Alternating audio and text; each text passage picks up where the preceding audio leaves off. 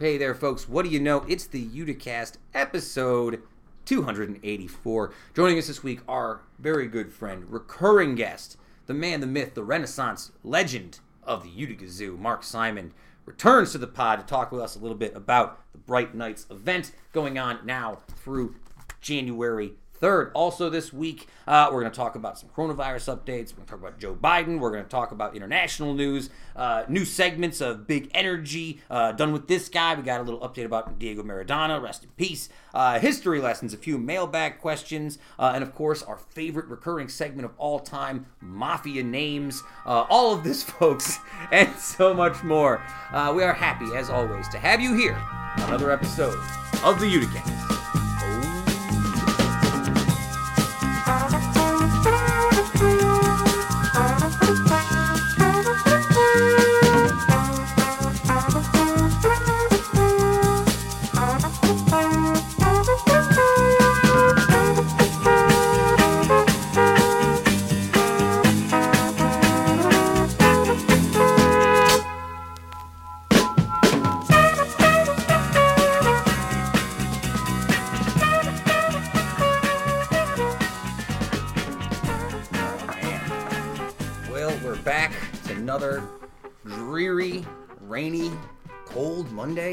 Seems like Mondays specifically. Mondays are just tough out here. it's. I woke up this morning and went out to move the car, and it was just such a downer. I was just like, ah, another rainy. I guess it hasn't turned into snow just yet. I don't know if that's better or worse. It Depends on your perspective. Uh, welcome back to the show, folks. It's the Uticast episode 284. Uh, joined this week by our good friend, returning guest, recurring guest, as I spoke with him earlier, Mark Simon. Uh, I definitely named this event or this episode "Bright Nights." Mark Simon, but to the theme of that song, "Bright Lights, Big City" by CeeLo Green. You know what I'm talking about? Bright lights, big city. You know what I'm talking about? You ever heard that song? I know a song by Gary Clark Jr. called Bright Lights. Well, either way, our Mark, our buddy Mark Simon, uh, back to the studio for the umpteenth time to talk about uh, stuff this week. The Bright Nights event, which is really exciting, going on from November 27th through January 3rd. If you're looking for some holiday spirit in this year, uh, Kev, how's things been, buddy? How you doing? Things are good. Oh, Things are good. Things are great. Good Thanksgiving. Life is Yeah, yeah, Life is so- pretty kind to me. Yeah, did you get to do any like traditional Thanksgiving stuff to the best of your I was abilities? thankful. I ate some food. yeah, I ate some food. I saw just a couple of people. It was good. I was thankful and I ate some food. That's Yeah, about. that's It's like one of those tweets. It's like describe a movie in the most boring way possible. you know. That's what we were out there. uh, I thought it was pretty good. I got in a big tick this week about turkey eggs. I don't know if we. I don't know if we bring this. Yeah, you were talking crazy about turkey eggs at one Well, point. I heard it on a different podcast. Mm-hmm. Someone talking about turkey eggs, and I really got thinking about it. I was like, I've never seen anyone eat a turkey egg, Right. and apparently you can. There's nothing wrong with them. They're totally fine. Apparently they're good. Uh, it says they have a quote creamy consistency similar to duck's eggs and a speckled complexion like a quail's egg. Okay, so you're going to be looking for turkey eggs now. So shout out to all of our farmer listeners. No, I- listening to us on the farm. I'm just really curious because I imagine it's bigger than a regular egg. Mm-hmm. So like one turkey egg omelet, probably good. I'm just throwing it out there. probably is good. What if you put some stuffing in there? Turkey and sir. I don't think that's what that is. I don't think that's how that works. Uh, sure. I hope you weren't in charge of all the cooking then. no, uh, there are logistical reasons I did find out for why turkey eggs are not popular. yeah, of course. Uh, turkeys take up more space. They don't lay eggs as often. Mm-hmm. See? Uh, and they're they have to be raised quite a bit longer before they can actually lay eggs. So Mm-hmm. all mostly just accommodations and convenience. Or maybe it's just not worth it. Maybe it's just not as good That's as literally what they're saying.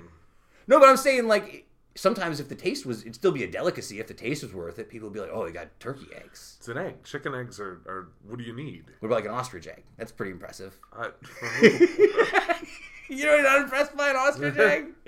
Uh, I didn't do a proper intro. Kevin's here, by the way. I, yeah, I guess I'm leaving. oh man. Ah, so let's see what's going on otherwise here this week. Uh, I was gonna again every week. I feel like I'm gonna say we're gonna have an update on Claudia Tenney and Tony Brindisi in the race for uh, congressperson for District 26. Here's where things are as of today. This is the last thing I found as of this morning before we did the show. So I'm sure that by the time this comes out, it'll be different. Uh, as of Monday morning, Claudia Tenney has taken a 13 vote lead over Anthony Brindisi because of a tabulation error in Herkimer County. Uh, however, it really isn't going to be much of significance according to uh, Syracuse.com because there's apparently about 2,000 disputed absentee and affidavit ballots that will ultimately determine who wins this election. Great. So essentially, we are still So I have nothing to say. another, another week out from having any like real major thing to say. So that's why we'll just put it out here, and then maybe next week we'll have a real answer for it. Uh, all right. And let's see. I think that's the only other thing. Oh, the other thing I was going to say was uh, so this week, and let's usually I save this till the end of the podcast, but I want to talk about our Spotify mixtapes. Oh, okay. Well, we're not going to go through our list until the end, but I wanted to bring something up to you because earlier today, you and I watched a video talking about the Mount Rushmore of pop punk bands. Sure. And the bands they picked were Blink 182, Sum 41, Good Charlotte, Newfound Glory, if you're curious. But I thought to myself after we were watching that, I was like, ooh, that would be a good playlist for us to do one of mm. these days. Like, do like the pop punk Mount Rushmore or something like that, like a mm. whole pop punk list. Okay. And I was like, maybe we'll do it this week. And then mm. I looked at the playlist I made this week, and it was too good. Yeah. So mm-hmm. maybe, maybe next week, uh, and maybe I'll do some stuff on Twitter and get some feelings for what songs people Yeah, really there's liked. al- well, there's always various themes. There's a lot of different themes we can do from week to week too to mix it up from just putting like stuff that we've been feeling or stuff that we're listening to. So Yeah. I enjoy it. I like making the the playlist and going through. And yeah, it's been fun. I hope people have enjoyed them. I don't know if people always make it to the playlists. I can't tell, know, but but it doesn't matter. I like making them. Uh, all right. Let's get into the COVID related topics of the week. Uh, and essentially, what I have here uh, is about five different COVID stories of varying levels of seriousness and introspection. Let's start with probably the most uh, important one. This has been headlines for most places today. Uh, the biotech company Moderna released new data Monday morning that strengthened their case for their COVID 19 vaccine. Uh, based on findings, they have enough information to submit to the FDA this week, uh, and theoretically, small batches could be out to the public by mid-December if they got emergency FDA approval. Uh, I've seen a lot of people sort of talking about the idea of like whether or not they would take a vaccine. I don't know if we've ever really talked about it. I'm not anti-vax. I'm very pro-vaccine. Would you be willing to be like one of the earliest people to get a vaccine if it was offered to you? Uh, I don't feel like I'm really. I, I don't. I'm not really that candidate. I don't Right. work on the front Exactly. Mm-hmm. lines. You know what I mean? Like I don't have any. I certainly don't have any specific access or extra money if it's that kind of thing. You know what I mean? I'm Mm. not uh, a super at risk candidate, so I probably wouldn't be put out there. But it doesn't really. I mean, if, if the science is sound, you know what I mean, Yeah. and, and what the doctors have said, I have, I have to do a little more research. Like Sure. that's one of the things. Like you'll see a lot of people, and they'll give you an impassioned take on whether they would or they wouldn't, but none of them really seem to have like that much information. To give an honest answer, I would have to do the real research outside of glancing at a paragraph. You know what I mean? To to really say if I was in that situation. Uh, according to this NPR.org article, if you want to read more about it, uh, they said there are a few side effects. You would feel terrible for a day or two, but then you'd be fine. Uh, also, it shows the vaccine has been designed to show uh, whether a shot prevents someone from falling ill, but it doesn't yet know whether it would stop people who are vaccinated from infecting others. Does that make sense? So it's not a total step, Yeah. but it, you know, I know a lot of people seem skeptical. I'm actually happy to hear about all the medical like breakthroughs and stuff. It's great. I couldn't imagine how anybody wouldn't be. I don't. That that's. I don't understand that. Uh, but yeah, so you know, I'm hoping that this is a positive start to to the to news about COVID. Is not just reading more and more reports about how bad things are getting. Although reading about all the travel stuff over Thanksgiving was pretty grim. just All the numbers. Uh, all right, so let's get to the the less uh, pressing COVID stories I found here. Uh, this is one uh, about a huge case. Uh, you know, people were talking about all the voter fraud in the election, but it turns out the real fraud was happening in prison. Uh huh. Uh, tens of thousands of prisoners and jail inmates, including convicted serial killers and notorious inmate Scott Peterson, uh, have carried out what prosecutors described today as possibly the largest fraud scheme in California history. The alleged crimes, which center on pandemic unemployment benefits, could total as much as $1 billion. It's honestly staggering, said District Attorney for Sacramento, uh, Anne Marie Schubert. Damn. Big scale crime. Wow, doing massive fraud from, from prison. Wow. Man. Uh, uh, apparently some of the ben- this is outrageous. Sometimes the benefits included fake social security numbers and names like John Doe, John Adams, or in one case, Poopy Britches. Quite frankly, said uh, said the DA, the inmates are mocking us. Uh, wow. So that's where the real fraud was. It was it was it was monetary fraud by prisoners and Scott Peterson. Unbelievable. We found the fraud, guys. I found it. Uh, all right, let's move to uh, another delusional story, and this one comes out of one of my favorite places in all of the world, Staten Island. Mm, S I N Y. Stand up. Shaolin. Uh, so, in response to new restrictions, Staten Island restaurants have declared themselves autonomous zones. oh my god, you nerds. Uh, yeah, so people were, off the Hannity.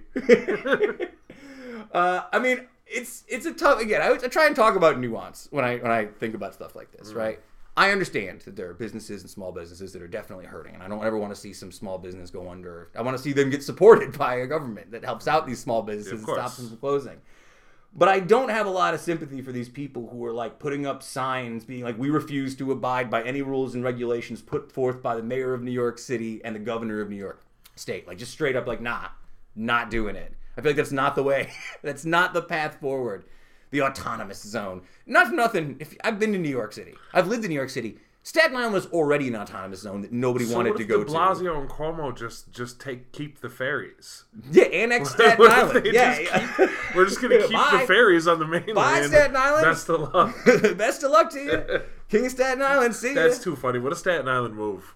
I Very Sta- I wanted to see. I, I, I look forward to seeing this play out. Big Staten Island energy. Um, all right, uh, this is from lawandcrime.com. Just another example. I, these are my favorite stories in the world, and I, I know that we have stories like this every week, but then stop having them come out. Uh, even though the uh, novel COVID 19 pandemic is spiking amongst the citizens of Wyoming over the last month, their governor, Mark Gordon, refused to issue any statewide mask mandates, instead, arguing that it was up to each individual to be personally responsible for taking whatever precautions he or she she's fit.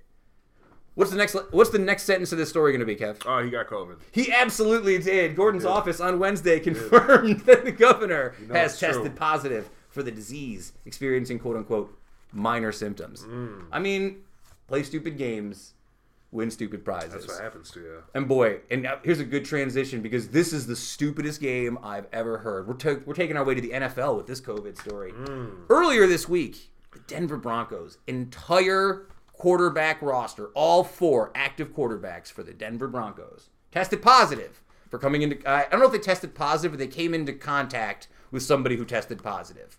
So all four of the quarterbacks for the Denver Broncos were out. So instead of just canceling the game or moving it or doing anything that the NFL could to lengthen out the season and like give these people time to get better and not just stick to this made up schedule they made for themselves, Of course. the NFL said, no, you're playing anyway. so the Denver Broncos started an undrafted rookie practice squad wide receiver this week named Kendall Hinton. And we watched a couple minutes of this game and it was very sad. Literally a plot to the movie. To like a movie where it's like this undrafted water boy has to get called up in the big moment. Uh, so this is my favorite part of the story, though, for obvious reasons. It could have been different, though, because earlier in the week, the team had requested the NFL that they allow their offensive quality coach, who'd been there for two years, to take the reins as starting quarterback. His name, Rob Calabrese. That's right. Offensive quality control coach who had been a quarterback years ago. They felt like he was the only person who could understand what was going on in terms of uh, uh, like the offense. He knew the best to offense. The reason they won't let them do this is because of some weird clause in NFL teams where they don't want you storing like talent on your roster as a coach. Or, or, like you had some amazing quarterback prospect, but you couldn't find a spot for him, so you made him the Sure, but also to be fair, I feel like during times of a global pandemic, perhaps It felt odd. perhaps It, it's time to bend the rule. it was really tough. It was a tough watch. I felt bad for all the people watching the game. Football, It was. It was really. It was feel bad for embarrassing. people watching football as well. It was the first time. This is the first week that watching football felt a little complicit. I got. I got to be honest. With all the stuff going on and then moving this Baltimore game to Tuesday because of COVID stuff and this just embarrassment of a football game, it felt really like cold I don't know something about it. It was the first time watching this in the you know I still watch like, I still was happy watching the Bills win because I'm a hypocrite. There But um, but but yeah, it felt it was the first time when I was like this doesn't. Yeah, It's just, know. it's, dude, it's so much. felt kind of dirty. I don't know, it felt dirty. Uh, all right, and one last COVID story. And This is a nice lighthearted one. okay, I love this story. COVID nineteen has been correlated with and responsible for a lot of things over the last few months, but most specifically, a sudden downturn. Oh, sorry, a sudden uptick in negative reviews for scented candles on Amazon Oh, it's hilarious. over the last few months, uh, the reviews for scented candles have dropped a significant portion uh, as opposed to unscented candles.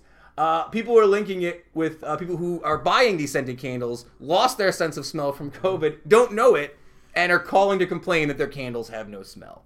So, when you buy a candle for your family this year for Christmas, think about it as like a really cheap uh, COVID test. Can your family smell the candle? There you go. Oh, they got the COVID. They got the Rona. Uh, all right, let's move on from COVID stuff. I have some. Uh, I have some. I have a segment I'm calling Joe Biden's Animal Adventures. Are you ready? sure. uh, it was reported today that Joe uh, Joe Biden, President-elect Joe Biden, suffered a hairline fracture in his foot mm-hmm. uh, after he slipped while playing with his dog, mm. his new dog Major. Mm-hmm. It's a pretty rough injury, pretty rough like story to tell. I hurt my foot playing with my dog. not not exactly the image you'd want to project. However, I did a little bit of research on this, mm. and I found some of the dumbest injuries that people have ever suffered, like public public figures. Dog's not so bad. No. You That's wanna- just a thing that happens to people, let alone somebody in their 70s. I mean, yeah. this is this is just some sports worlds one, but I want to throw a couple good ones at you. You ready? Obviously, Plaxico Burress famously shot himself in the leg carrying his own gun into a nightclub. One of the stupidest injuries. Absolute fool. Cheddar Bob. Uh, Jacksonville Jaguars punter Chris Hanson in 2013 swung an axe in the locker room and hit himself in the leg. So there you go. deserve. stupid games, stupid prizes. uh, Derrick Rose sliced open his arm trying to cut an apple in his bed in 2008. Uh, Adam Eaton, famed baseball player of the White Sox, stabbed himself in the stomach while trying to open a DVD in 2001. That's a very 2001 story. Yeah, it is.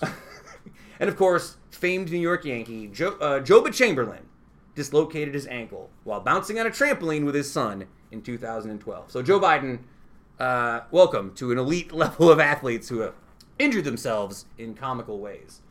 More animal adventures from Joe Biden this week. He's announced that he will be the first president in a long time to bring a cat into the White House. That's right. The White House will not just have a dog; it will now have a cat. Feels like there's a lot of places for a cat to get like lost in the White House. I was just gonna say we have a cat here, and I gotta tell you, I feel like having a cat's a pain. I feel like Joe Biden's making a mistake here. This is the first mistake of his presidency. Don't bring a cat into the White House. I mean, I feel like Joe Biden himself probably won't have to be the one chasing that cat on the day to day. Dude, they got a guy on the cat? I'm sure Got a there's cat guy? somebody who chases the cat that's not the president. Yeah. Do you remember the? Do you remember the last? Do you remember the last uh, first cat? Uh, wasn't it socks? Socks the cat. That's Yeah. right, an adopted stray of Bill and Hillary Clinton from the deep state. Obviously, they adopted him directly from the deep From state. the deep state, deepstatecat.com. Uh, Clinton's successor, George H. Uh, George W. Bush, uh, had three dogs and a cat named India, while Barack Obama had two Portuguese water dogs named Bo and Sunny. Mm-hmm. So there you go. Nice to have a dog. You gotta have a dog. Got all that space, all that staff. I feel like you're not really having a dog if you're the president. You're barely paying attention to it. Feel Yeah, like but when you do. when you do, yeah. Because you got like your kids and your family and all that stuff too. Uh, it was reported this week uh, that uh, Joe, uh, President-elect Joe Biden said on Tuesday that the White House has had sincere uh, transition stuff now that it's been delayed. There has been sincere contact Yeah. uh, to make transition happen. However, he has not actually spoken to Trump himself. Of course not. I think I want to see it. I want to see the two of them have a combo. Like a, I think it'd be interesting. Uh, meanwhile, I only have two Trump things this week. Meanwhile, on the other side of this, have you noticed a, a theme coming out in a lot of these Trump like stories now, which is essentially I don't know what that means. like a lot of these Trump news stories that are coming out, essentially a theme about like the mental state of the president in the post-election state of him just being in denial. I think I've seen this article a million times this last week. Like this article from The Independent about him walking around muttering to himself that he won. Like a lot of stuff like this. Have you noticed an uptick? I mean, in a slightly little bit that people are actually writing about. I mean, this is this is I've been I don't know I've been talking about this in the podcast for literally years. Yeah, now, yeah. About like his his brain turning to mashed potatoes and all the projection being like, oh, you know, Joe Biden's so senile. It's like I, okay, buddy, we I'm, we're sure he is. Like, yeah, he can't. Of course, he's going like that's what this whole this whole fake like oh there was election fraud thing is all a big charade to protect the big fat baby's feelings. That's all we're looking at here. He wants to throw a tantrum, and they don't want him to sink like these other people and get his fans mad and going after eating their own on Twitter. That's all this is, just coddling. Still, what we've been doing for four years. Speaking of election security, uh, recently fired uh, uh, recently fired Chris Krebs uh, was on 60 Minutes this week uh, and talked about how this why this was the most secure election of all time. Essentially, giving tons of quotes about how the paper uh, backups on this are 15 percent more than they were in 2016. Yeah, everybody, you know, anybody, anybody with eyes to see. I'm kind of surprised that more guys who get fired don't just come straight out and say it. Like this seems pretty straightforward. I'm not giving Chris Krebs a ton of credit. I don't know what kind of guy he is Sure. outside of this, but surprised more people don't just be like, "Oh yeah, you fired me. Watch." Like you know what I mean? A lot of the type of people that go into positions like this, though, are the consummate professionals that aren't going to turn into like a hot take burn artists just because they got fired. Right, right. Like you they're still that like you know this guy who worked at a high level in the United States government who still believes in these rules, this protocol, and this dignity of the position that he's not going to forsake just because this madman you know threw him out. Uh, yeah. So that's it. That's all I got for Trump this week. Moving on. See, I'm telling you, I'm trying to weed it out. We're weeding it out week to week. Uh, all right. Little international news for here this week. Uh, this one all the way from the Solomon Islands. Uh, this week, the Solomon Islands government has defended its decision to place a temporary ban on Facebook, a move it says is aimed at tackling cyberbullying and online defamation. They're saying that it's quote in the name of national unity. Um, hundred percent. I'm so on board. You know, I'm 100 percent on board with this. Like, yeah. What are your thoughts of projecting this to the U.S.? How would people feel if the United States government just said temporary ban on Facebook? Oh, I don't care. They would get over it. Get rid of it. yeah, where would they complain? Where would they complain? I don't care. Yeah, get rid of it. What what an ama- what an amazing thing it would be for everybody, for everybody in every conceivable way. Shout out to the Solomon Islands. I've been a long time fan of your nation. um, if you want to, you know, extend diplomatic relations, anything like that, somebody send me to the Solomon Islands, probably be all right. Uh, and this is a much more serious uh, international story. I don't know if you've been paying attention to this, but uh, riots have been erupting in French cities after police used tear gas Yeah, and yeah. batons to break up crowds protesting against police brutality. Uh, I don't know if anyone's been following this, but activists and journalists have been concerned that the measures that they're doing are going to. Uh, they're banning the ability for people to uh, tape police officers. Yeah, yeah. Uh, I mean, I'm not going to sit here and do a ton of commentary on that. It's a nuanced issue. Go ahead and read, you know, the Daily Mail or read the Guardian and the Independent. There's a lot of really great writing about it right now. I don't know, I'm, you know, but I noticed something because I've seen a lot of the imagery about it. And it's very haunting. It's very. I think it's because France has that old world architecture to it. Still, it's like when it's like when Notre Dame burned down. Like there's a very Yeah, surreal sure. look to like this Mm-hmm. modern look in like feels like an ancient city sometimes. Does that make sense? My. Yeah, my, my off base. I know what you mean. Uh, yeah, I don't know if you have any other deeper takes on that. I've just been following. Um. I mean, always, you know, shout out to the French people standing Yeah. up against, you know, uh, standing up. Good Yeah. for them. 46,000 uh, people marched in Paris and 133 in total nationwide. The Mm-hmm. Interior Ministry has said. Again, the footage is really startling Yeah. and very haunting. And Long time. Well, you know what? Show this footage to all these crybabies. Like, oh, there's looters burning down Yeah. Minneapolis. Real. Minneapolis is destroyed. The Hartford Shopping Center is gone. Show these photos of France. France. And Ukraine protests and, and what's going on in Poland right now and all these various places, uh, Belarus, all these other spots.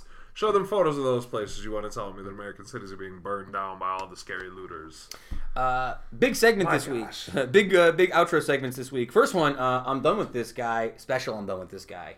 This week, Federal Communications Commissioner uh, Chairman Ajit Pai said that he will step down from his post Mm. on January 20th, the day President-elect Biden. So many villains getting ousted.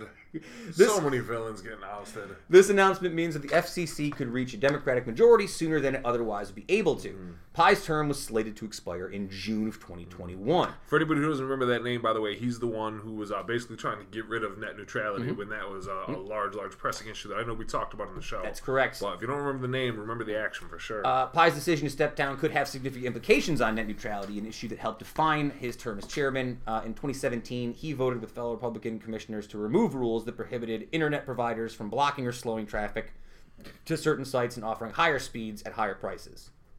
So yeah, good stuff. Uh, and uh, let's go to this week's big energy segment. But I want to I want to preface with something first, okay? Big energy segment has been one of my favorite things to do on this show. I love the big energy segment, finding controversial uh, decisions by people who are really committed to what they're doing. yeah, yeah.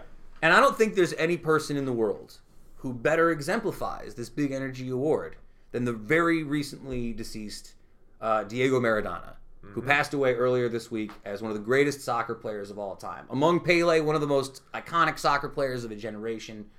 Uh, amazing ability, so many fans, so many critics, well known for his excesses and his uh, his addictions. A wild character, one of the most interesting characters, uh, and I don't think there's any person in the world who better exemplifies big energy than Diego Maradona. So I'm wondering if this should go forward as the Diego Maradona big energy segment going forward. I don't know. I see. I see. I don't know. I mean, this seems like I can't. I don't have too much uh, commentary on it because I don't know a ton about the guy. I Mm-hmm. mean, I've been hearing a bunch. You always hear about him in the periphery, but I couldn't say enough about like his life. I'm gonna have to read a book about him now. He's really fascinating. There's a really great New York Times article about it. If you want to do a deep dive on that, uh, there's also a really decent Ringer article I saw. Like not as good, but almost good. Right. Uh, so yeah, and this week we're gonna give our first annual uh, Diego Maradona Big Energy Award to this man. Uh, a man from Taiwan was forced to let go of his newly purchased PlayStation 5 at the cheap after his disapproving wife saw through a ruse of him trying to pass it off as an air purifier. That's right. Absolutely incredible.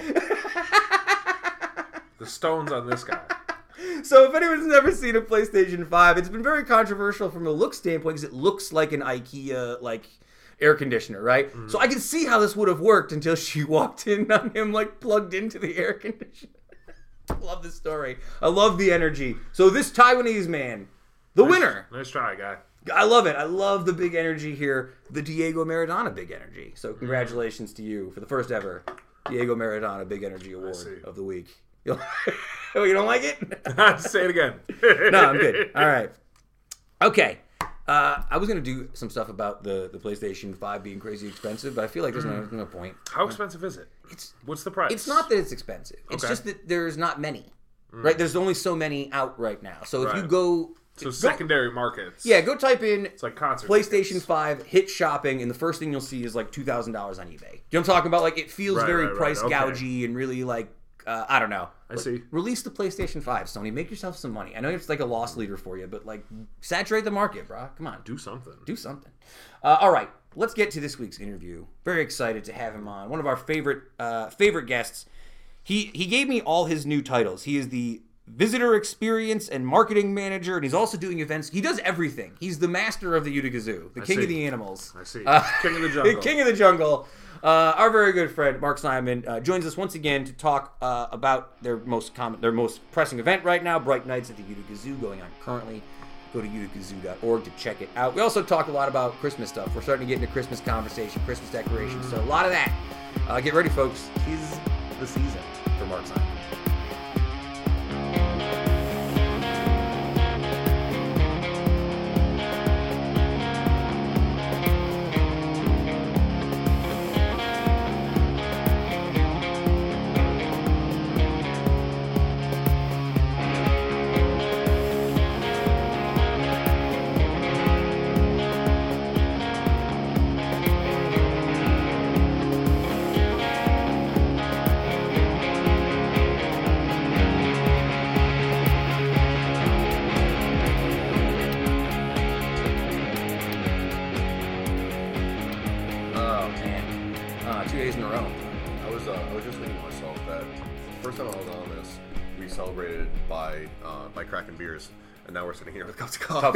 Well, it's earlier in the day. It's like well, Yes, it's a little yeah. early. I know it's your day off, but it's a little Yes, early in the day yes. for right now, for me, at least, to have an adult beverage, at least, uh, Yes. admittedly on the air. Well, when either way, talking to cheers. people. Cheers. Salud. Salud. Uh, uh, Mark Simon, happy to have you back on the pod. I was just looking back, doing my research. Last time we spoke on the pod, uh, episode 242, uh, that was February 10th, Wow. when the pandemic was simply a gleam in our eye. Yes, yes. You know, and you know, and I don't want to, I don't want to start off too negatively on that, but it was funny. I was just thinking about this. Uh, you know, just with everything that's been going on, reading the news. Mm-hmm. In the like the month leading up to actually the pandemic happening, Yeah. Mm-hmm. I was doing student teaching uh, at the high school, and every day we were doing a we were doing a whole section of news about like we are doing a whole section about the Black Plague and about feudalism and medieval. I taught like you know global studies, European history. Uh-huh. Yes. You know the important stuff. yeah, feudalism all that kind of thing, all the stuff you never remember later on. Uh, but you know, talking about, I would always tie in in the morning, like reading. We would put on ABC and check out the morning news is like Mm-hmm. Yeah. coronavirus stuff. Right. And I remember the kids after a couple weeks because you know we'd moved on past the chapter, but the kids sort of wanted me to like wait, go back to see Mm-hmm. Yeah. before we start. Like, let's find out what happened with the COVID stuff. Yeah, right? yeah. I we used to do that at work too, like every single day, just like watching and like how it was progressing and moving forward. And even then, like the kids asked me, like, "Are we gonna like get like kicked out of school?" And no one was saying that like in February, and I was like, "No, I don't. No. I don't think so." And just so funny because by the first week of March, there was no question. It was like we was like, "Oh, Yeah. it's happening Yeah, today." It's just right? a matter of, Yeah. of when. And and well, like that that's something that I've uh, found very very interesting during this during the pandemic is that like when I was in school, the like the prospect of like not having to go to school, like actually physically go to school, was fantastic. But I feel like school now for kids is a lot different because like a lot of people are saying, you know, the kids are like really, you know, missing school and whatnot. And like, you know, you talk to kids that are in school and they really are. Like, I don't know if it maybe it was just me, but like, kids now just seem to really No. enjoy school a lot more. We drank from the poison chalice of technology already. That's the problem. Okay, that makes sense. technology was you know school like kids hate school right or they Mm-hmm. claim to hate school when they're there but here's the thing you know what the kids were doing like study hall they're like hanging around with their pals in there sharing yeah. Mm-hmm. stuff back and forth and like playing on the phones and talking trash like for regardless for how much a lot of these kids are like i'd rather be like on my phone playing video games Mm-hmm. they would rather be on their phone playing video games with their crew, like chilling with their boys, like in, or talking with their, their ladies or whatever. so right? kids Like- don't necessarily miss the learning aspect; they miss the social the aspect social aspect, right? school. Because now what you've done essentially is you've subtracted all of the peripheral fun of school, right? Mm-hmm. yeah. All the excitement of like being around your friends and all the girls you like, Yeah. Mm-hmm. or you know, and all the classes you like, and all the things you don't like, and all your projects and school stuff. Like that's all on top of like, oh, I have to do a math. That makes sense. Now it's just, and I see this with my niece and nephew actually. They sit around all day in the morning doing computer stuff because that's all we can really do right now Right.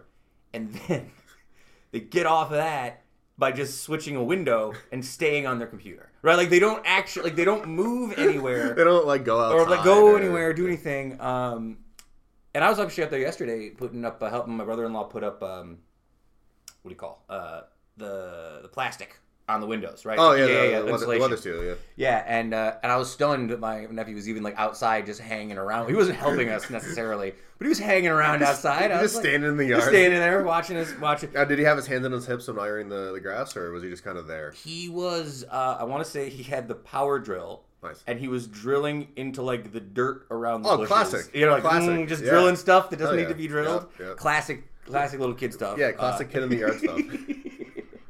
Uh, you know, For no was- reason other than to do it. It's one of those weird things too. Like I've you know I've been around my brother-in-law Mm-hmm. and sister helping him out for the last couple of months, so I'm not too worried about you know I don't really Sure. go anywhere. So we've been okay. Right. But it was nice in a weird way just to be like out in his yard for like an hour and a half. I didn't really want to go. They called me in the middle of the day right as the Bills game was starting. I'm like, you got to be kidding Come me. on. I'm like, come on, the game's just starting, man. Uh, but uh, honestly, it was actually it was quite refreshing Mm-hmm. to just sort of be outside in the relatively nice weather for a little bit, doing some light handiwork and getting the sliver and all that kind of stuff. Yeah. And, yeah. Yeah, like like uh, this weekend, and you know, um, uh, this is this is not a well planned transition, but uh, the last three nights of Bright Nights at the Utica Zoo, the weather has been glorious and fantastic, and uh, you know, I was I was able to you know really you know, get into the holiday spirit at the Utica Zoo Bright Nights uh, program. That is a good transition. Actually, I have that on my transition board. And let's get to it before we get too far off track, because that's primarily what we're here to talk Yeah, about. yeah.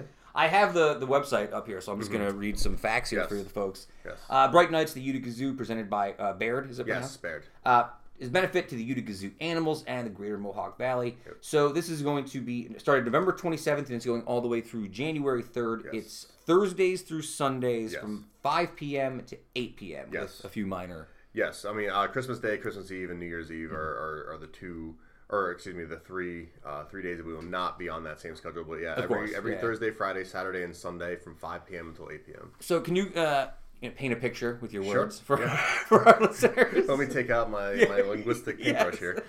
Um, yeah, so um, really, I, I would say probably the best way to give you a, a picture that you could actually you know see is if you ever went to the Wonderland of Lights in the Sonic. Which is great. Yeah, we, we we were very Very cool. very heavily inspired by that concept. We actually worked with um, a few of the folks that were heavily involved with that when um, when when that was going on. So you know, it, it was it was nice to be able to kind of continue a tradition that that Yeah. this community has had for a long time. I had never gone to it. Um, but I had heard how great it was, so I was kind of really excited that we were considering doing something like that. It's very cool if you've never done it before. Yeah. It was a thing that my nieces and nephews really loved when they were Mm-hmm. like a little bit younger. Not when they, before they got cynical. Uh, but, like it was like really something they would look forward to every year. That's cool. Yeah. So yeah. So the so the concept was really to kind of channel that that you know tradition, and then you know kind of reinvent it and move it to a different venue. And then the zoo is one of those venues that like you know we can do a lot of different things very safely. You know with within COVID guidelines and whatnot, but also host a you know fair amount of people and and continue to be safe as well. So. Um, you know, so we, we we bought all these really awesome LED light displays, and they're all different themes. So like, there's a, a farm scene, like a construction scene with elves like unloading gifts, and um, all, all sorts of other other um, uh, holiday themed uh, displays. Uh, we've gone and pretty much gone mad, like doing all sorts of like uplighting and just lighting all over the zoo itself. Uh, I mean, I made several trips to Home Depot to pick up equipment and I have never bought more extension cords in my entire life. like combined, I have I have bought less extension cords in my entire life than I bought in the last week. Just a total side note. I've noticed as I get old again, thirty mid thirties conversation. I never have enough of two things: uh, three prong adapters Yep. And extension cords. Yep. I could never. You can give me a million of them. I think you can also put surge protectors. Yep. Those the, the holy Yeah. triumvirate of things I feel like I always need Yep. and never have any of Yep. at any given time. Yeah, I mean, I always like make sure to buy different lengths of extension cords, and I never have the ones that I need ever. I was better about it when we were like playing in the band back in the day because you did have to have certain stuff. Yeah. Uh, but even then, only once I'd realized one time that I didn't have it. Mm-hmm. Yeah. I needed. It's either it's either it's either a, a foot short or 30 and a half feet long. Too long. You just see my brother-in-law yesterday. We had the 13 foot um, paneling thing going Yeah. across, and this thing just got to the end, and I could see his mind go from like anger to frustration to cursing to being like, "Wait, I think I got it," and it, was, it all took like three seconds. He's like, "Oh, you gotta be no, I think I got it. No, it's okay, it's Oh, okay." But he was ready to like lose his mind. He was like, "I bought 13 feet of it." I was like, "Ah, all right." Um, Uh, so, yeah- so yeah, another Sorry. random sidebar. Sorry. Uh, Um, so besides this, I'm also looking here. You guys are going to have uh, music, carolers. You got food trucks Yeah. from uh, looks like Baked from the Grind and the Stathis food truck, Grapevine Gyro Cart. Yep. Um, so you guys have really reached out to a lot of places here. Got a lot of yeah, things going yeah. on. So um, we, we, we had um, you know we had a lot of uh, different organizations that were that were when we first started the planning of this that were really you know interested in doing the caroling aspect of it, different is schools really cool, and and yeah. you know uh, chorus groups and whatnot. But unfortunately, in you know the Rona times as I call them. Those things change very quickly, so Mm-hmm. um, you know our, our schedule of uh, carolers is much smaller. Sure. Um, so it, all that will be happening closer to the you know the last few weeks to, um, leading up to Christmas. Um, so, but yeah, the food trucks have been great. Um, I mean, break from the grind and sauces are, are always delicious, and you know, obviously Louis the classic is always great too. Um, but yeah, I mean, like really, the, the whole thing that we were really trying to do is that in in 2020, when a lot of holiday traditions and things that people are used to doing um, are not able to you know take place you know we want this to be the thing that people can still make holiday memories at while being safe and also feeling safe. I say i say it a lot. Um, there's a difference between being safe and feeling safe. Oh, yeah. you can be safe but not feel safe And so we go to great lengths to make sure that everyone is safe, but also feels safe. So that's why we require masks at all times. We absolutely understand it's it's, it's not ideal, um, you know, to have to wear a mask, especially when you're outside, and, and we understand that. But you know, our, our staff they're very very specialized. You can't just walk in off the street and be a zookeeper. Oh, of so, course, So yeah. we're, we're very very protective over them. Obviously, um, our animals. Um, you know, we just don't know how this virus affects different animals. You know, we have primates, we have big cats, and I was gonna know, ask you that. Is there there's no like is there research done on that? So- I would imagine there is. So early on in the pandemic, uh, several uh, big cats, I think the Bronx Zoo actually tested tested positive for coronavirus, um, and also um, uh, primates, just because they are very similar, uh, you know, genetically to humans, they are also more susceptible. So you know, we're we are a very we'd rather be safe than sorry Yeah. type mentality, and you know, we've gone to great lengths to make sure that you know everyone you know can enjoy while being safe. So you know, even like even we have um, you know we, we have a capacity limit of uh, 500 people at a time, and that's just to make sure that you know one because we want to follow the New York State guidelines, but also we want everyone, like I said, to be safe and also feel safe. So um, you know we've we've also tried to eliminate areas or make a extra large amount of space where there may be any sort of gathering. So like where we have Santa Claus, it's in a very big, open, large mm-hmm. space, so people can spread out and still be in the area. Well, I can't even imagine. I was looking at the website when I was getting ready for this, and it says right in the top, talking to people. You know, you were you were closed for more than hundred days mm-hmm. during the during the initial start of, Yeah. of COVID. Yep.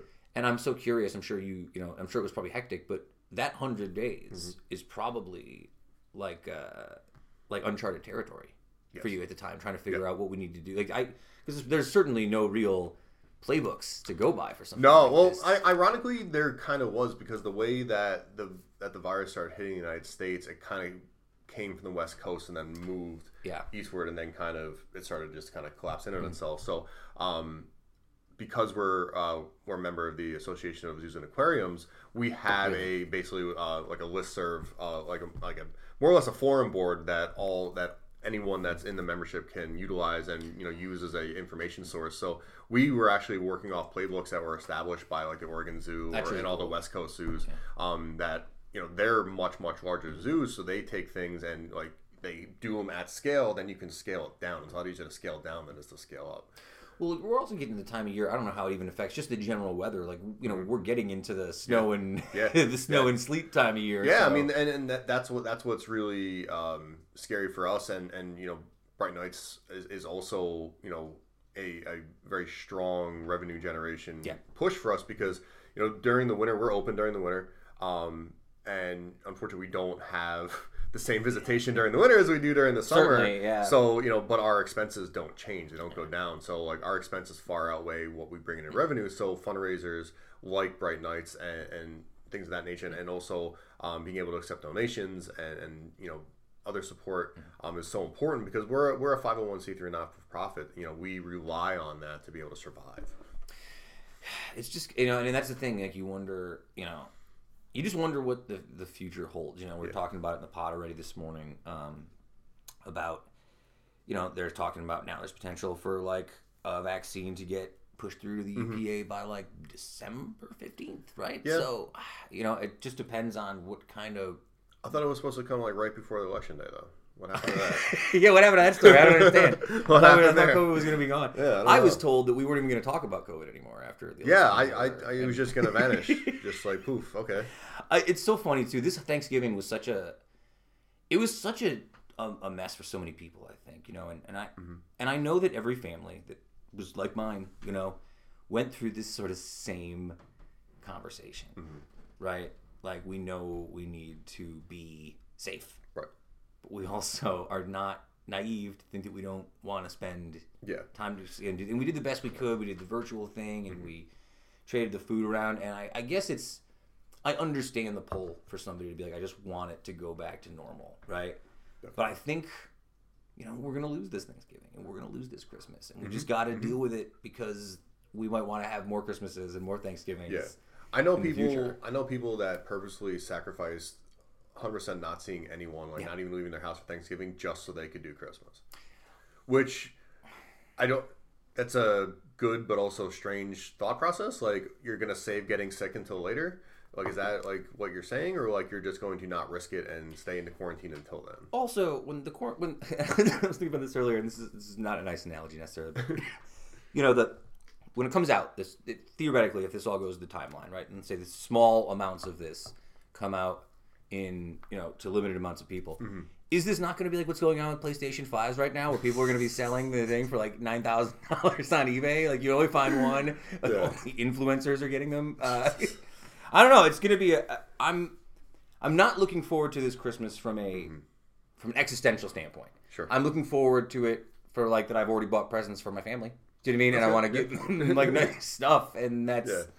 You know I haven't done any decorating yet. I don't know if you started your decorating. I actually have, and which is ironic because one, I'm not usually a big like Christmas guy altogether. I have nothing against Christmas. It's just like I don't, I don't overflow with the spirit. Like I'm not like still like eating turkey, pulling decorations out of the attic. Yeah. Like Jill is, however, uh, our stuff was up out of the attic and up weeks before Thanksgiving.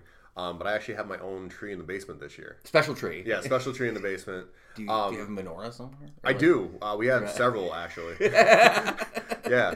Um, well, wh- what's weird about it is that I have done so much decorating at work. You would think the last Oh, thing I want to do is come home and do more decorating, but it's actually what I did. I was even thinking about today on my day off doing the outside decorating, but I'm not doing it in the rain. I've kind of thought I've gone both ways on this. Sometimes I think to myself, people are going to decorate their houses like mad because Mm-hmm. everyone's like stuck inside with nothing to do. But the other side of me thinks no one's going to decorate because they're going to be like, I'm depressed and what's the point? Right. Yeah, So I'm, I'm not sure if we're going to Yeah. see more or Yeah. less. Yeah, the, uh, the the guy across the street from me, he always goes like pretty hardcore with the decoration. He's got young kids, and it's always cool to like watch them like put it all up Yeah. because like he puts it all up in one day, boom, done, all of it. I I missed this year of all the things that I missed this year from the strange time. This is a weird one, but on Halloween we have a house Mm-hmm. two houses down over here, and this guy always like pumps music out of speakers in the front of his house and dresses up as like Michael Myers or Freddy Krueger and like comes out and like scares kids in the street. I just loved it. hilarious. I was like, I love this dude's energy so much, and I just I was, that was a tough miss me this year. I Well, was like, well, the, the same guy that does his house off for Christmas, he does it for Halloween, he does it for, like for everything. And this year he had this awesome display. He had these like three like uh, like mannequin like Mm-hmm. dummies like dressed up as different horror uh, uh, characters. Yeah. Sitting around a campfire like in his front yard. but then on Halloween, I come, I get home from work on Halloween, and my house like my street is full of smoke. Like I, I like I don't know if it was mist or what it was. He's got like this big giant smoke maker Yeah. pumping smoke. He's got the the creepy Halloween music. I'm sure he was hiding in a tree somewhere. I don't know. I didn't see him. That's why I ran inside and went in the basement. All right, so I have a small list for you here. Okay. These are uh, four different things that I've seen with Christmas decorations this year that seem to be popular, and I'm going to give you give you a chance to give me your thoughts on each Mm-hmm. Of them. All right? All right. Number one, this is the most popular one. It seems like giant inflatable decoration. You see this almost everywhere now. Giant Santa, giant igloo, Yeah. polar bear, whatever. What are your thoughts on inflatable Christmas decoration? I, I I'm not sure how to put my thoughts about inflatable decorations, but I think that there is like with everything that there's a way to do it with tact, and there's a way to be super tacky with it. can I say that feels to me like there's I don't want to say lazy. Mm-hmm. I don't want to say lazy because lazy is a, a, per- a pejorative term. I don't think it takes as much effort to put up an inflatable snowman that falls over in the wind as it does to put up lights on your house, like across the Yeah. hall. So Yeah. I'm always going to give more credit to somebody who meticulously puts like the good lines Yep. on their house. I did a- that last year, and I nearly fell off the roof twice. Yeah, it's it's yeah, yeah. And then I always somehow because I, I get I get like the net lights and I put them over the hedges in front of yeah. my house. Net lights are great. But what's like they like the, uh, when we bought the house, like they were there, so they were like meticulously landscaped and everything. So they're all like together. So I have to like be reaching like into bushes and like getting around shit. Yeah. And every year without fail, I am convinced I impale myself through the leg on one of these Yeah. like ridiculous branches.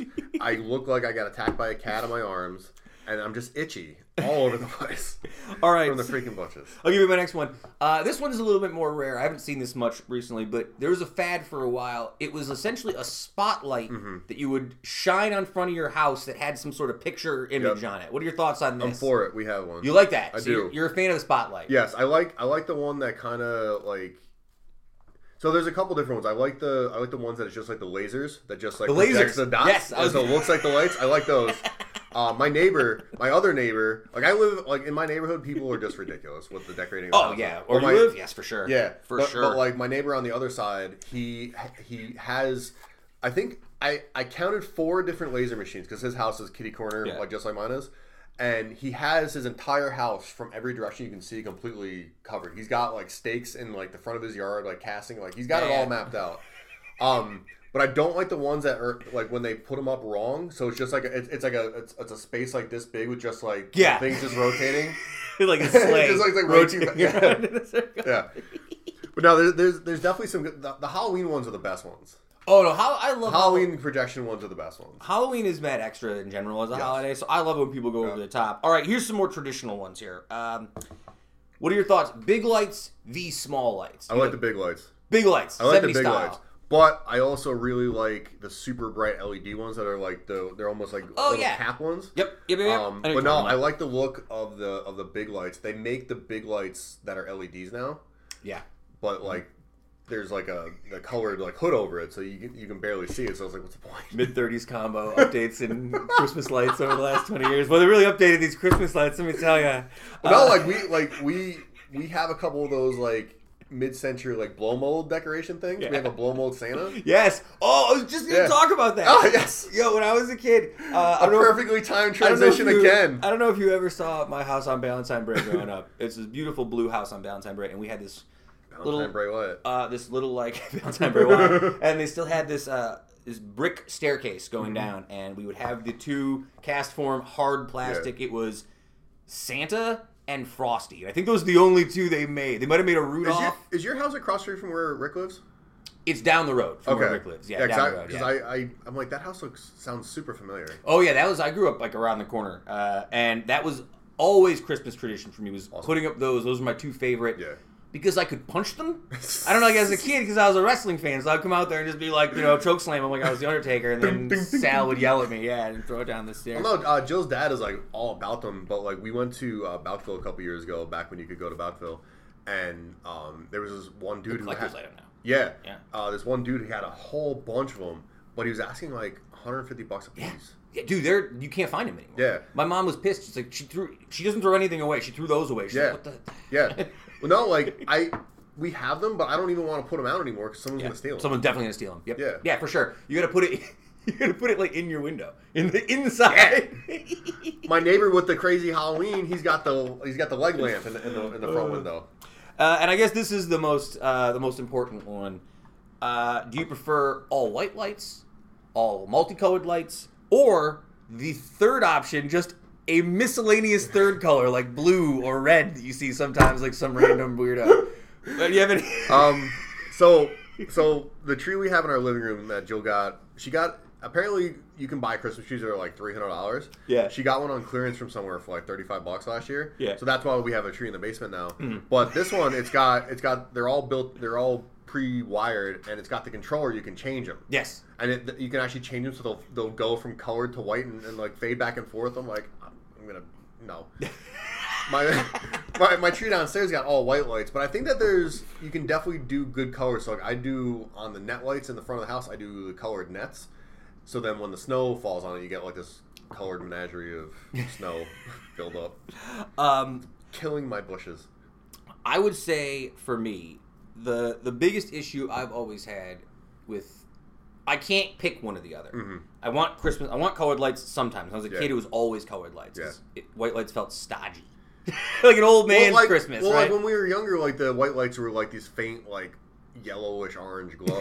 Now they're fancy. Yeah. yeah, now now they're like pure white. Like you feel like you got a really lifted pickup truck coming from behind you. Let me tell you a very '90s story that sort of I think you'll really appreciate this. When I was a kid, this is a game me and my mom and my sisters would play whenever we'd come home from like my grandparents' house or mm-hmm. going to do something as a family, especially around the holidays. Obviously, you would wherever destination you were coming home from mm-hmm. to the house we were going to, you would pick a number, Price is Right style, and see how many houses had actually decorated on mm. the way home. So mm. how many houses actually had lights, and there were you know there were rules, right? Like you know it's got it can't just be like a candle in the window. It has to be clearly decorated for Some the sort of holiday. Some sort of Some effort sort of put effort. into it, right? Can't be a house that just always has Christmas lights up Right. like you see in certain parts of the Yes. neighborhood. uh, you know, and so you know this was a big I loved this as a kid. One of my favorite things in the world was trying to win this game. That's actually, that's actually a pretty cool game. And uh, it's a fun game, and it gets you know as you get older, it's a good game to play with kids if you have kids. And uh, and the other one I always think of is there was a house on Oneida Street. I can't remember. I can't remember exactly where it was, but in the '90s, they had a fiber optic Christmas tree that Wow. would change colors. It was like those weird like. Yeah. And I, I shit you not, me and my mom and my sisters pulled over on the side of Oneida Street to sit out front and watch the tree change colors for like three minutes because it was the 90s. and we were very bored. Uh, but yeah, one of my favorite, most cherished of all Christmas moments, uh, the fiber optic Christmas tree in the stranger's house that we spied for many for many minutes. Is like is, is like driving around just like looking at people's decorations. Is that like still a thing that people do? Oh god, yeah. Yeah. I, I I feel like people don't decorate as hard as they did. Again, we're the cynical generation now, Yeah. and then we're people who had less to do in the '90s. My mom decorated for every holiday. We had Yeah, Thanksgiving, uh, like Valentine's Day. Dec- no one decorates for Valentine's Day. You gotta be a. Valentine's Day, St. Patrick's Day. you gotta, yeah, St. like- Patty's Day, shamrocks everywhere. Yeah, like what is going on in here? St. Joseph's Day, just pictures of Tony Soprano all over the house. Uh, yeah. so, uh, so all right. Before we, uh, I have some final questions for you. Uh, before we do though, let's do one last update. So, Bright Nights Utica Zoo is going on through January third. That's Yes. every Thursday through Sunday night from 5 p.m. to Yeah. 8 p.m., excluding the major holidays that are coming up, which I don't think. So yeah, so um, you know the main, the, really the main things to remember is like you said, um, Thursday, Friday, Saturday, Sunday nights, um, five to eight p.m. Uh, the admission cost is just a standard admission, eight dollars for adults, five dollars for kids. Um, we'll have food trucks for most of the nights. I'm, I'm, I'm still working to get a couple last nights filled, but I'm gonna I'm gonna update the schedule um, as soon as I can. Um, and obviously, like definitely. Uh, oh, the big thing I want to definitely remind people: um, if you have kids, either bring a letter uh, to Santa, or Oh. we, we have letters to Santa that you can fill out right there. Um, and make sure you put your uh, return address on it because every uh, kid who drops a letter off to Santa in our big uh, letters to Santa mailbox will actually get a letter back from Santa with a special surprise as well. So that's always cool. Um, also, every night at 6:45, we do the reading of "Twas the Night Before Christmas," um, and and Santa's uh, Santa's there, you know, uh, for a socially distanced meeting. Um, but I, I also want to make sure just that uh, mention all of our sponsors because we've had so many people Awesome. like Yeah, for sure. uh, support us, and it, it, wa- it was crazy to see how many organizations were willing to get involved. Gotta pay those Um, bills, brother. Yeah, for yeah, yeah. It, it- it's it's so it's it's super important. And Yeah, like, do it. I'm gonna refill like- my coffee anyway, so yeah, hit 'em up. Um, so uh, Barrett is our presenting sponsor. Uh, Teresa Flemma and Jason Topi. Uh, I love New York. Uh, First Source Federal Credit Union. Uh, Hummels BME. Uh, Business Machines and Equipment. Uh, One Realty Partners. Empower Federal Credit Union. Adirondack Bank. The list keeps going. MVP Healthcare, Moore Valley Wellness, Associated Medical Professionals. I'm not done. have more? NBT No, Bank, uh, the Greater Utica Area McDonald's stores, uh, Lupini Construction, Caruso McLean Investments, Dale and Eve Vanderwall, Carol Steele, and of course Bank of Utica. I was gonna just stay in the other room for a second and make you feel real uncomfortable for a minute. Just stay off mic for see how long you could go. No, on. I, I would have just kept going. Um, Again, people can go to uticazoo.org, check out all this stuff as well, or they can go to uticazoo.org Yeah. slash UZ Bright Nights. But just go to the website and it's right yeah, there. it's right on the website. page. I don't Uh, right, uh, just search uh, Bright Nights of the Utica Zoo on Facebook. All the info's there. Um, you know, follow us on Facebook. There's you know plenty of information Yeah. on our Facebook. Yeah, yeah, and I'll uh, link- all the info you need is there. And as usual, I'll link everything for all our listeners. You can follow Yeah. uh, Utica Zoo on Twitter, Instagram. And the uh, and the hashtag is hashtag UZ Bright Nights. Uh, so, got a couple things to hit you up before I let you go Yes. uh, and play Xbox. Uh, so, I happened to see your uh, your wife there. I'm just going to call her your wife. Gonna, it's easier for me. That's fine. Uh, I saw her getting retweeted by some sort of like uh, like Insta. What do you call it? Was it BuzzFeed or something? Yeah, it was, it was a BuzzFeed listicle.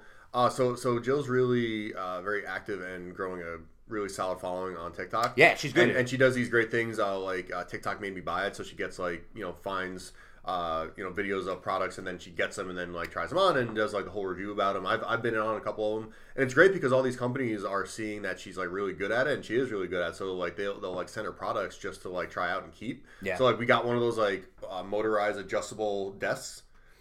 Just yeah, just yeah. it- Oh, like the stand up. Yeah, yeah. yeah, yeah. one of the stand up desks. Um, she just got this like it's like a hoodie blanket. It's this big giant like hoodie like robe blanket thing. It's awesome. You've achieved a very rarefied status out here, which is Yeah.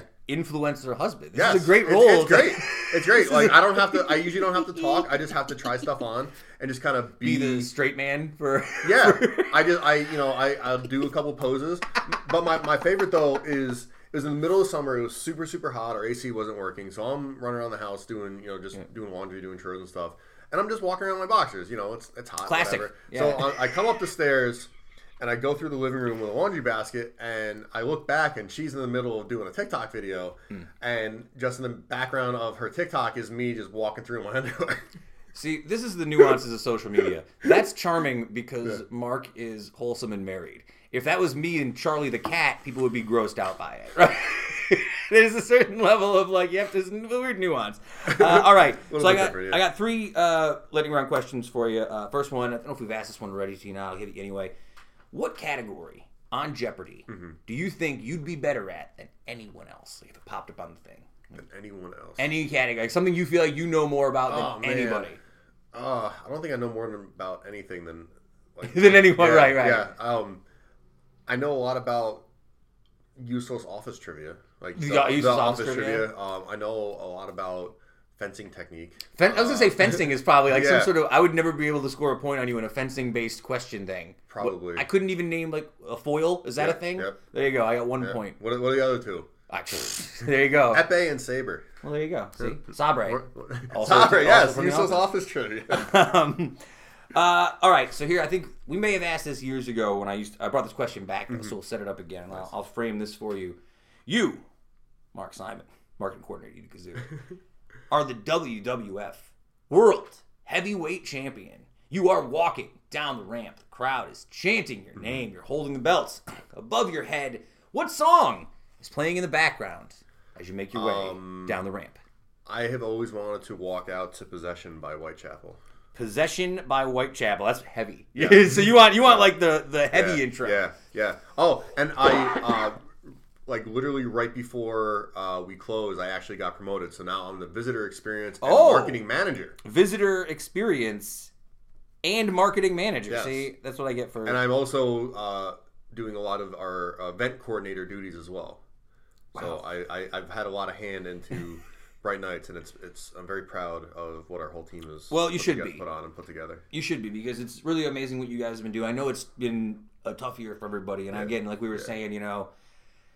Not being certain about how this is going forward, and I'm glad that you guys are able to keep going I forward. mean, I mean, if I could like, if I could like humble brag a little bit about it, Yeah, like please, we're, we we put we put on this uh, first year program uh, with a smaller team than we've ever put on any other event uh, or program, and it's been incredibly stressful. But it's because like we all care so much about it, and we want to do this not only like for you know to raise the funds and whatnot, but we care about being able to have that memory making uh, tradition that you can start with your family um, because this year people need it more than anything. Be able to do that for our community is also really, Yeah. you know, something we're all really, really proud of. Well, listen, uh, I'm happy that you were here to share this with everybody. So we can get word out for people. I know people are looking for something to get excited Definitely, for this definitely. holiday season. Yeah. Uh, and give me one last thing before you go. Give me one book, album, movie, or show that you and Jill are currently reading, listening to, or watching. Um, so Jill got me into the home makeover with Mr. Christmas. Okay. Um, Okay. so what, what's funny is that like um, the the first few episodes, uh, there's two in Long Island and, and two in New Jersey, and I know where both of the places are in Long Island. Hmm. Well, well, like the towns, not like the houses themselves. Actually, well, one of them is a fire department in West Islip, New York, on Long Island, so I know where that is. Um, the other one, I know where the town is, but the other one is in Morristown, New Jersey, which is where Yeah. my mom lives. oh yeah. Oh. so you're in on all this stuff. I love it. Yeah, Uh, yeah. But I'm also reading um, Midnight of the Summer Moon. Yep. Uh, Yep. Because Zach told me uh, was telling me about the um, audiobook, and I just got it on my Kindle, and I've been reading it. And I've never really been a big reader, but it's written to the point that like you can definitely get a good visual just from reading, just like in your mind. Oh yeah. No, because it's it's very graphic. I've been trying to read more this last uh, this last like couple months because I've been you know sitting around here doing. Ever since my PlayStation got stolen, I have a lot less time to game. I'll put it that Yes, way, right? yes. So That's why I brought the Xbox so we Well, can you know, that. run around, you know, Working people. I love it. Uh, all right, so Mark, again, I appreciate you coming on the show. Uh, thank you. Um, Utica I'll do all the links and uh, yeah. What number show is this for me? This has got to be like Oh, you're getting up there on the list. it's this is show. Oh, geez. Uh, I mean, I've, I was talking about this with somebody last week. It's gotten to a point now where with certain people, it's just like recurring guest. Yeah. Like it's not even like oh special this week. Like oh Mark's back, right? Yeah.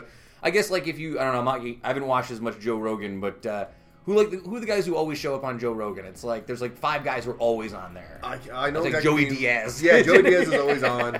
He's oh man, he's ridiculous. He's the worst. He's ridiculous. Uh, but you see, I there are certain people I just uh, I always feel like you know there's always something going on at the Yeah. zoo. There's always something we can talk about. It's easy to come back on. So but I've come uh, on for so many different reasons that it, it really racks up. we, we cross paths in a lot of the places. I don't know if you noticed. So. Yes, yes. Mark, cheers, salute. Thank you very much. So much. Uh, and we'll get back to the show in just a moment.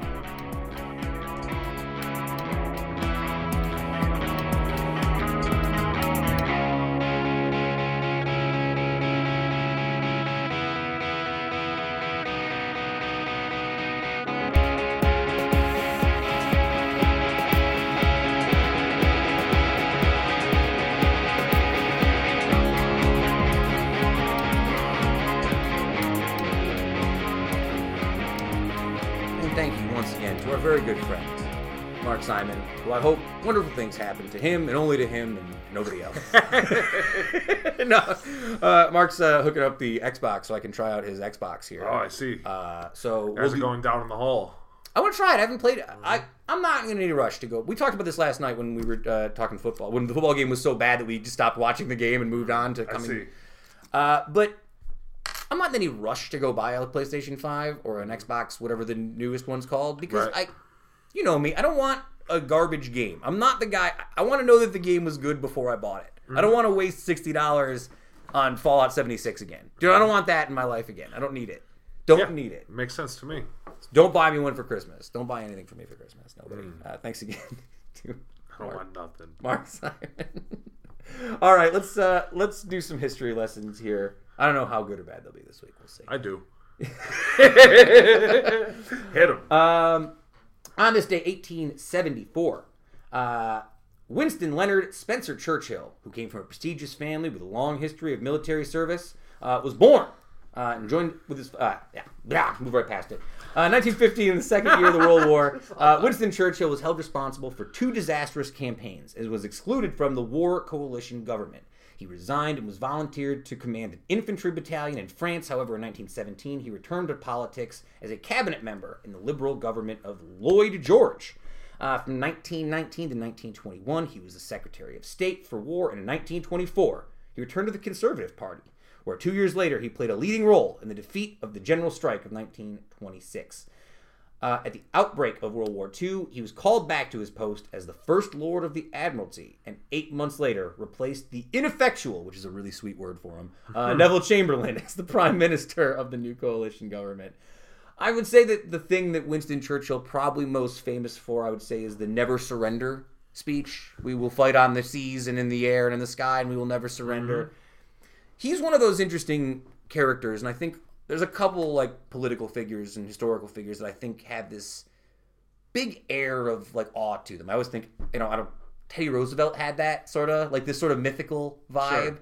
I always get that with Churchill. He's not like a imposing figure. He seemed like a big shoddy drunk, but he was still like this such an interesting character. Yeah, of course. uh, I don't know. My first thought too is that uh, it's so weird that like who played him. He was in like the is this Inglorious Bastards in that one scene in Inglorious Bastards. Oh yeah, that's true. Well, they just made the movie about him. Didn't like uh, Gary Oldman play? Gary him? Oldman played. him. I haven't seen that movie though. Did you Oh. watch it? Oh my god, no.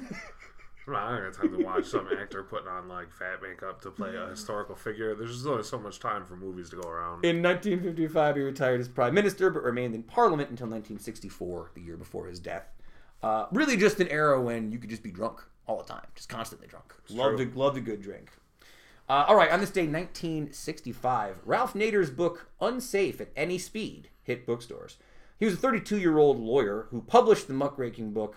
Uh, the book became a bestseller right away and also prompted the passage of the National Traffic and Motor Vehicle Safety Act of 1966, seatbelt laws in 49 states, and a number of other road safety initiatives. What was the state that held out, by the way?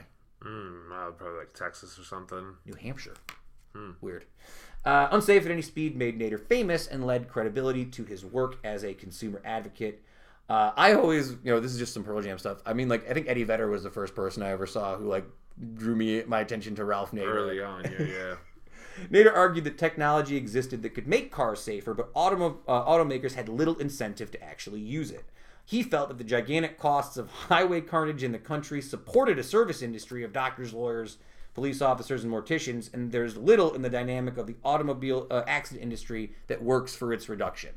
So, hot takes. hot takes in 1965. True, not wrong. Stay consistent. Yeah, I know, right? Uh, Unsafe at Any Speed rallied in particular against a certain car called the Chevy Corvair, which was a sporty car with a swing axle and a rear mounted engine that was introduced in 1959. He argued that the car epitomized the triumph of, quote, stylistic pornography over engineering integrity. What a, what a wordsmith. Uh, he said that the rear, uh, the swing axle made its back end unstable. A 1972 study vindicated the Corvair, finding it was just as safe as anything other, but the damage was already done, and it became an icon of dangerous, deadly design, and the last one rolled off the assembly line in 1969. Uh, whether or not its particular examples were unsound, unsafe at any speed, mobilized a mass movement in which ordinary consumers banded together to demand higher car and uh, car safety and better uh, laws. I think it's really fascinating. This is my favorite part about this. You could, in 1956, uh, safety conscious people could buy a Ford car with seatbelts and padded dashboards. But only 2% of people actually did. So given the option. When given the option, people did not choose it. Right. And it was only a $27 option. It wasn't like some outrageous option. So I think it was interesting that, like, given the option as just whatever for people, most people said no. I think Yeah, that, that checks. it does check, doesn't it? Yeah. oh, yeah. All right. Uh, on this day, 1970, uh, created in response to the dawning realization that human activity can have major effects on the planet, the Environmental Protection Agency heralded a new age of government action on behalf of the environment and opened in 1970. Concepts, uh, concerns about pollution and other environmental issues began creeping into the American consciousness in the 50s and 60s, uh, specifically with the 1962 publication of Rachel Carlson's Silent Spring, which is a watershed moment for American environmental awareness, as were the oil spills that affected California beaches and the burning of Ohio's heavily polluted Cuyahoga River in 1969. Uh, when it was open, the EPA was flooded with resumes from environmentalists who were excited by the idea that the government would finally act on their concern, and it opened with 58,000 employees and a budget of $1.4 billion. Uh, consciousness of the importance of establishing the new administration's authority, they acted aggressively to enforce the Clean Water Act, secure a pan, uh, ban on pesticide DDT, and prosecute the uh, the corporations responsible for polluting the Cuyahoga River. So yeah, big energy from EPA. Love the EPA. We don't like them anymore apparently. We've decided. Uh, we, I don't We is a bold is. word, yeah. I don't know we the gen- yeah, uh, but yeah, just uh, I don't know. Support the environment. Support the EPA guys. Uh, that's it. That's all I have for that one. Want to move on to a lighter one? I have a lighter one for you. Sure. on this day 1974. Elton John's greatest hits album reached number one, a 10 week run atop the Billboard 200 pop album charts on its way to selling more than 24 million copies. That's gotta be a real flex. I'm so popular that my collection of hits comes out, songs you already own, and it's gonna sell 24 million copies. Got a lot of hits. So interesting you say that. I pulled up the track. This is a greatest hits album from Elton John in 1974. There's like another 20 years of his career after this album. The Stones, I love it, just killing it. You want to? Here's the songs that are on it. You ready? Your song, mm-hmm. Daniel, mm-hmm. Honky Cat, Goodbye Yellow Brick Road, Saturday Night's All Right for Fighting, Rocket Man, Bennie and the Jets, Don't Let the Sun Go Down on Me, Border Song, and Crocodile Rock. Those are the 10 mm. songs. Uh, in the international versions, Bennie and the Jets was replaced by Candle in the Wind, which seems like a mistake. Like, put Candle in the Wind on there as well. Why replace Bennie and the Jets? That's a hit. I think yeah, because well, that was many many years later, right? "Candle in the Wind" is the song he wrote for Princess Diana in Yeah. '96. But I feel like if you're going to take a song off this list to replace it with Candle in the Wind, Bennie the Jets is like a big one. It's a big hit, I feel like. Just add an extra. What's your favorite, uh, what's your number go to Elton John song? You got a hit? Oh gosh, um, I don't know. We in the band we play Bennie and the Jets, and it always goes over really well. It's a lot of fun to play. Mm-hmm. Um, Saturday Night's All Right for Fighting is another one that we play. That's really fun to play. Yeah. Um, yeah, I don't know. I like the song Your Song. I also like the song Sad Song Say So Much. Mm-hmm. As a kid, I like the song Crocodile Rock, but it's a little tough now as I get mm-hmm. older. I also kind of like that song I Want Love that he mm-hmm. made later in his career. Pretty good track. Uh, his first album, debut album in 1960, Empty Sky, failed to catch on, but it was 1970 and his breakthrough album, Elton John, with the song Your Song. It was his first top 20 hit on both sides of the Atlantic. Uh, all right, and finally, last history lesson on this day, 2004. Uh, after winning 74 straight games and more than $2.5 million, a record for U.S. game shows, Jeopardy contestant Ken Jennings finally loses. Uh, Ken Jennings' extended winning streak gave the show a huge rating boost and turned the software engineer from Salt Lake City into a TV hero and a household name. Barbara Walters named him as one of the 10 most fascinating people of the year, and Jennings appeared on such shows as Late Night with David Letterman, Tonight Show with Jay Leno, and Sesame Street. I mean, so they're already talking about Jennings doing like the interim like appearances as host, right? Sure. You know how like in in sports sometimes you have to like um you have to like uh do like certain candidates, you just have to, have to interview certain people. I feel like that's what's going on here with this Jeopardy story. Like they know that Ken Jennings is going to be the guy. For whatever reason, they don't just want to say Ken Jennings is going to be the guy, so they're going to rotate out like a couple different hosts and see if anything sticks. But I feel like we all know where this is going in the end. Just True. just hire Jennings. Why not? Mm-hmm. He Sounds seems like it. He seems like the only logical guy. Would you like a celebrity to do it, like someone different out of nowhere? Definitely not. No. So you don't want somebody. No. Don't give me some garbage celebrity slumming on Jeopardy. No. What about like Pacino? Nah, that'd be terrible. He would be so bad. Oh, it'd be amazing. He's out of control. they wouldn't be able to get shows filmed. All right, the final Jeopardy questions here. No, yeah, he'd be on the moon. There's no chance. All right, moving on. Uh, let's get to this week's Doomsday Report. Uh, Yeah. from DailyMail.co. Google Earth earlier this week revealed an obelisk found in the Utah Oh, I desert. saw that. I saw that. obelisk. that has been here for years. Could it be aliens? Could it be an eccentric artist? Nobody is sure. The smooth metal monolith was found during a helicopter survey of bighorn sheep in southeastern Utah. Satellite images show the mysterious structure has been in the desert since at least 2015 or 2016. There are no identifying marks. No one has claimed responsibility. Mysterious structure has captured the attention of conspir- uh, captured the attention of conspiracy theorists. A lot of people say it looks like the monolith from 2001: Space Odyssey. It does not. I don't know why people are saying that. Because it's a because it's a it's a- rectangle. Yeah. I guess it's like a triangle, though. It's isn't Yeah. it? Uh, so some people believe that it is the work of late minimalist artist John McCracken, who died in 2011. That's the most popular theory.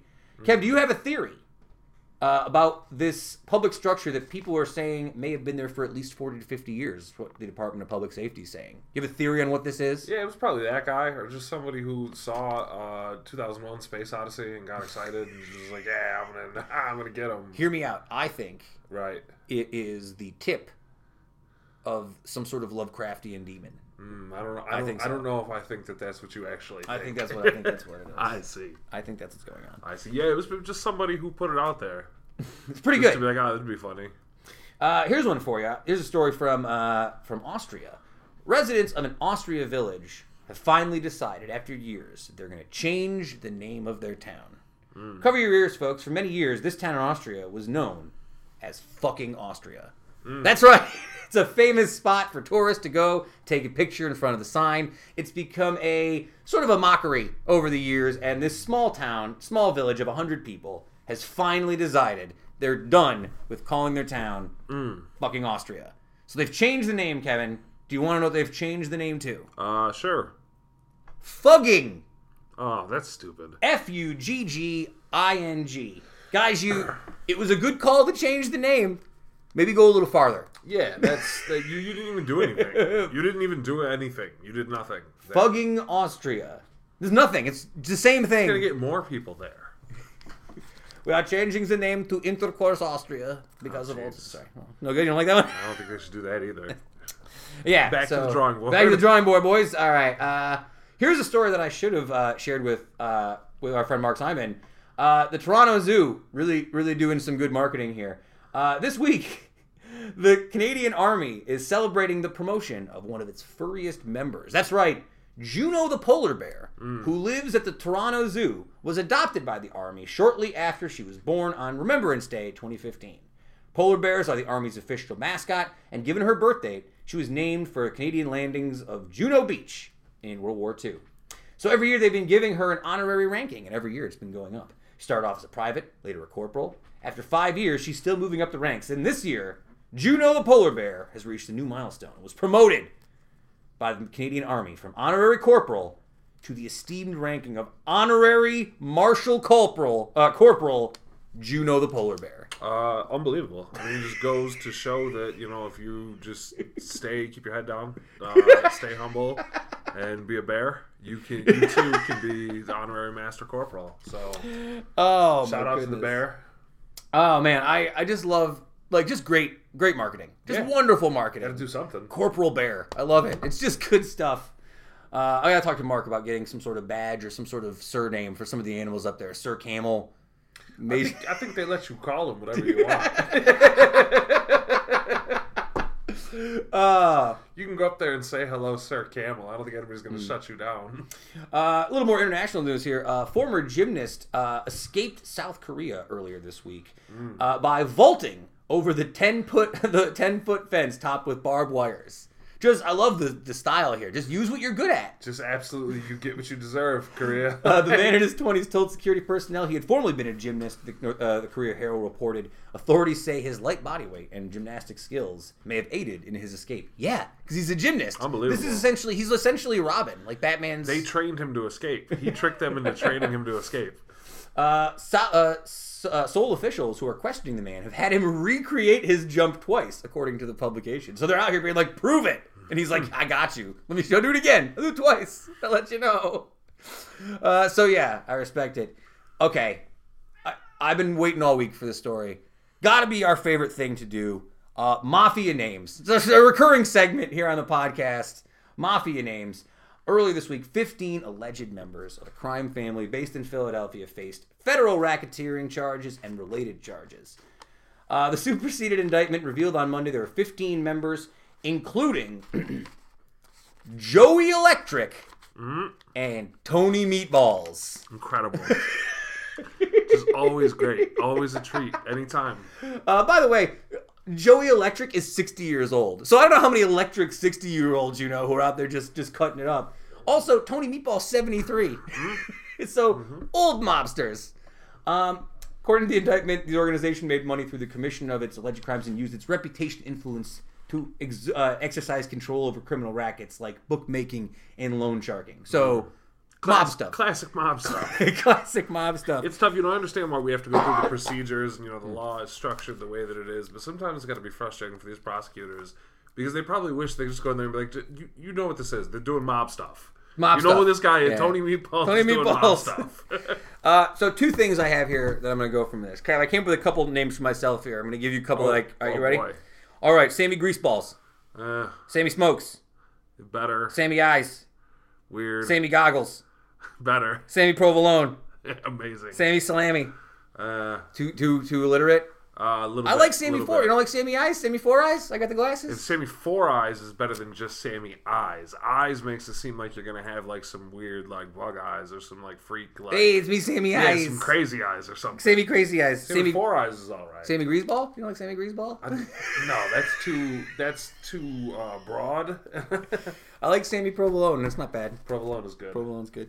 Uh, also, I just got to point this out. This is a real. This is some real Italian shit right here. Have you?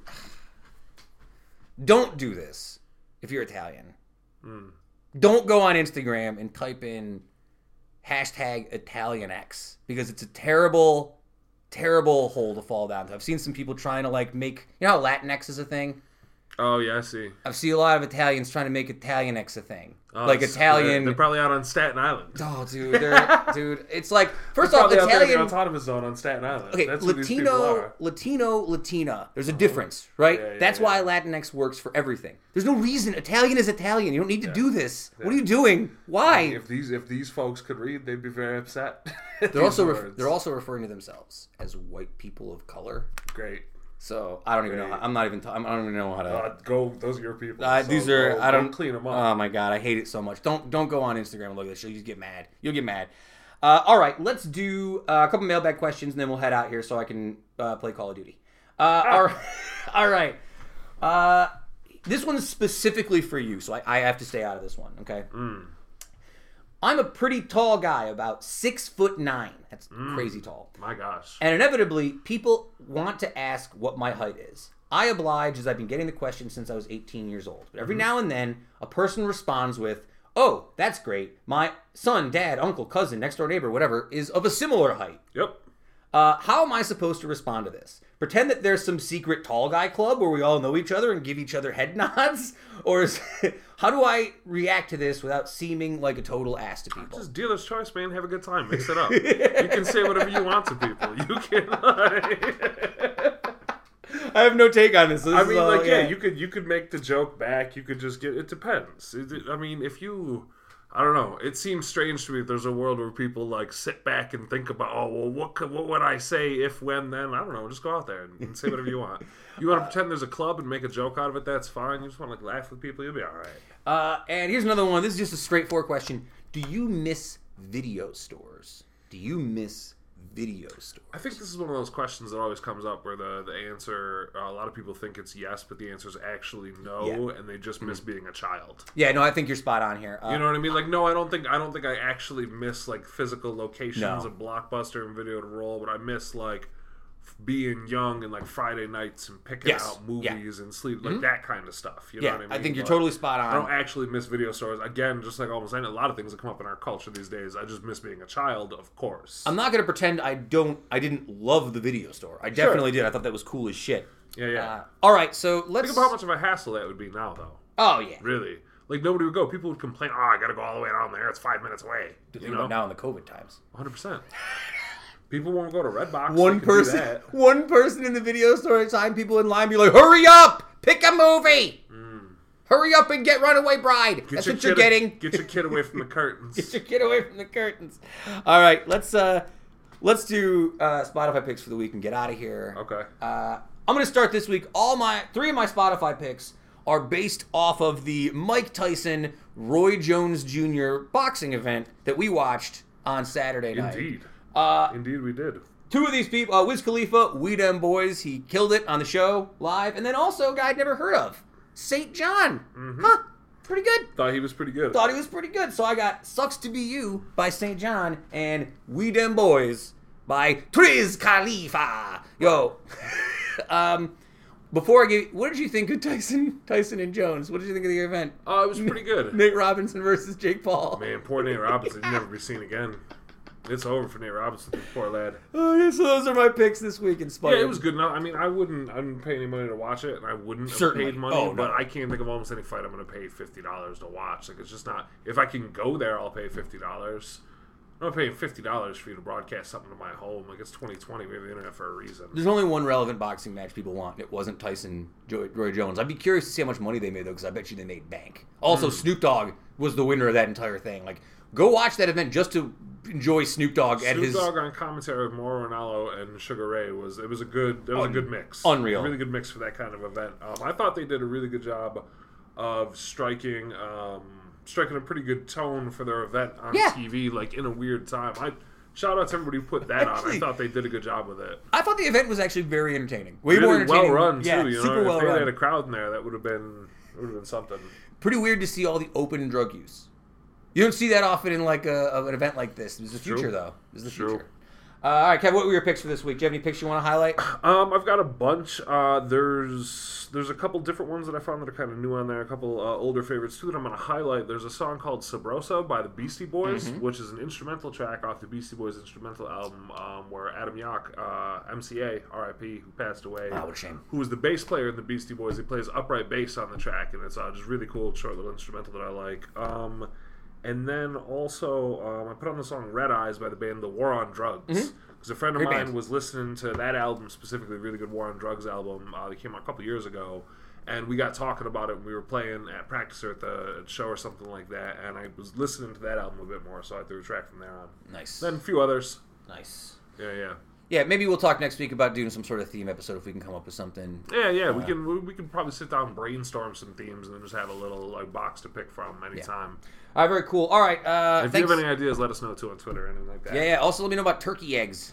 I still want to Yeah, know about those. you got turkey eggs, listen. If you're out here. there and you got to connect still- on turkey eggs, you reach out here. into the DMs to Sam, and he'll call. He'll Oh. Get your eggs. Thanks once again to Give Sam your eggs. uh, to the Utica Zoo's own Mark Simon. Check out uh, Bright Nights event going on now through January 3rd, every Thursday through Sunday night. Go to uticazoo.org for more information.